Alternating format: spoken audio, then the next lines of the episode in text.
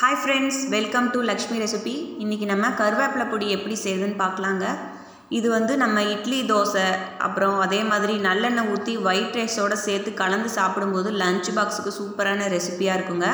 இது எப்படி செய்யுதுன்னு உங்களுக்கு சொல்கிறேன். அதுக்கு வந்து கால் கப் உளுந்து எடுத்துக்கோங்க. அதை வந்து பொன்னிறமாக வறுத்து எடுத்துக்கோங்க. அதுக்கப்புறம் கால் கப்பு கடலைப்பருப்பையும் பொன்னிறமாக வறுத்து எடுத்துக்கோங்க. வெள்ளை எள் இருக்குது இல்லைங்களா, அதையும் கால் ஒரு ஸ்பூன் எடுத்துக்கோங்க. அதையும் செவக்க வறுத்துக்கோங்க. வெள்ளை எள் இல்லைன்னா கருப்பு எள், அதை வந்து நல்லா வாஷ் பண்ணிட்டு நல்லா க்ளீன் பண்ணிவிட்டு அப்புறம் போடுங்க. அப்புறம் மல்லி விதை ஒரு ஸ்பூன், அதையும் பொன்னிறமாக வறுத்து எடுத்துக்கோங்க. மல்லி விதையோட ஸ்மெல் பிடிக்காதவங்க வந்து அதை ஸ்கிப் பண்ணிக்கலாம்.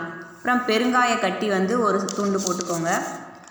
கல் உப்பு வந்து அரை அரை ஸ்பூன் சேர்த்துக்கோங்க. இது ரெண்டையும் பெருங்காயத்தையும் உப்பையும் தனியாக சேர்த்து வறுத்துக்கோங்க. பெருங்காய பொடி இருந்தாலும் அதை சேர்த்து வறுத்துக்கோங்க லைட்டாக. உப்பு வந்து படபடன்னு வந்து வெடிக்கிற வரைக்கும் நம்ம வந்து அதை வறுத்துக்கலாம்.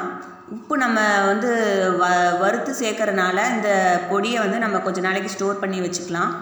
இது ரெண்டையும் வறுத்ததுக்கப்புறம் காஞ்ச மிளகாயை வந்து கால் கால் ஸ்பூன் எண்ணெய் ஊற்றி ஏழு நான் ஏழு காஞ்ச மிளகாய் இன்றைக்கி நான் யூஸ் பண்ணியிருக்கேன். அதையும் லைட்டாக வறுத்து எடுத்துக்கோங்க. புளி சிறு துண்டு எடுத்துக்கோங்க. அதையும் லைட்டாக வறுத்துக்கலாம். புளியை சேர்க்கறனால இந்த பொடி வந்து சாப்பாட்டோடு சேர்த்து சாப்பிடும்போது ரொம்ப டேஸ்ட்டாக இருக்கும். புளியும் லைட்டாக வறுத்து எடுத்துக்கோங்க. அப்புறம் இன்றைக்கி கருவேப்பிலை வந்து நான் ஒரு கப்பு எடுத்திருக்கேன். அதையும் ஈரப்பதம் போய் சலசலன்னு சவுண்டு வர வரைக்கும் வறுத்து எடுத்துக்கோங்க. இப்போ எல்லாத்தையும் வறுத்து எடுத்த பிறகு இதெல்லாம் நல்லா ஆறணும்.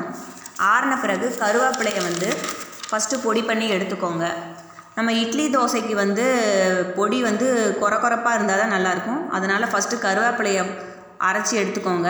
பிறகு பருப்பெல்லாம் சேர்த்து நல்லா கொர கொரப்பாக அரைச்சிக்கோங்க. இப்போ எல்லாத்தையும் நல்லா சேர்த்து அரைச்சாச்சு. நமக்கு டேஸ்ட்டான ஹெல்த்தியான கருவேப்பிலை பொடி தயாராகிடுச்சு. இந்த ரெசிபி பிடிச்சிருந்துன்னா மறக்காமல் லைக் பண்ணுங்கள், ஷேர் பண்ணுங்கள், உங்கள் கருத்துக்களை கமெண்ட் பாக்ஸில் தெரியப்படுத்துங்க. தேங்க்யூ.